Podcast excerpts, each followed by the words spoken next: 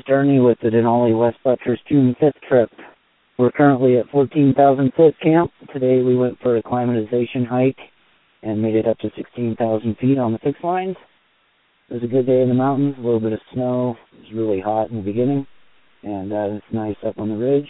So tomorrow's going to be a rest day for us, and then we're going to start looking for a good weather pattern for the summit window.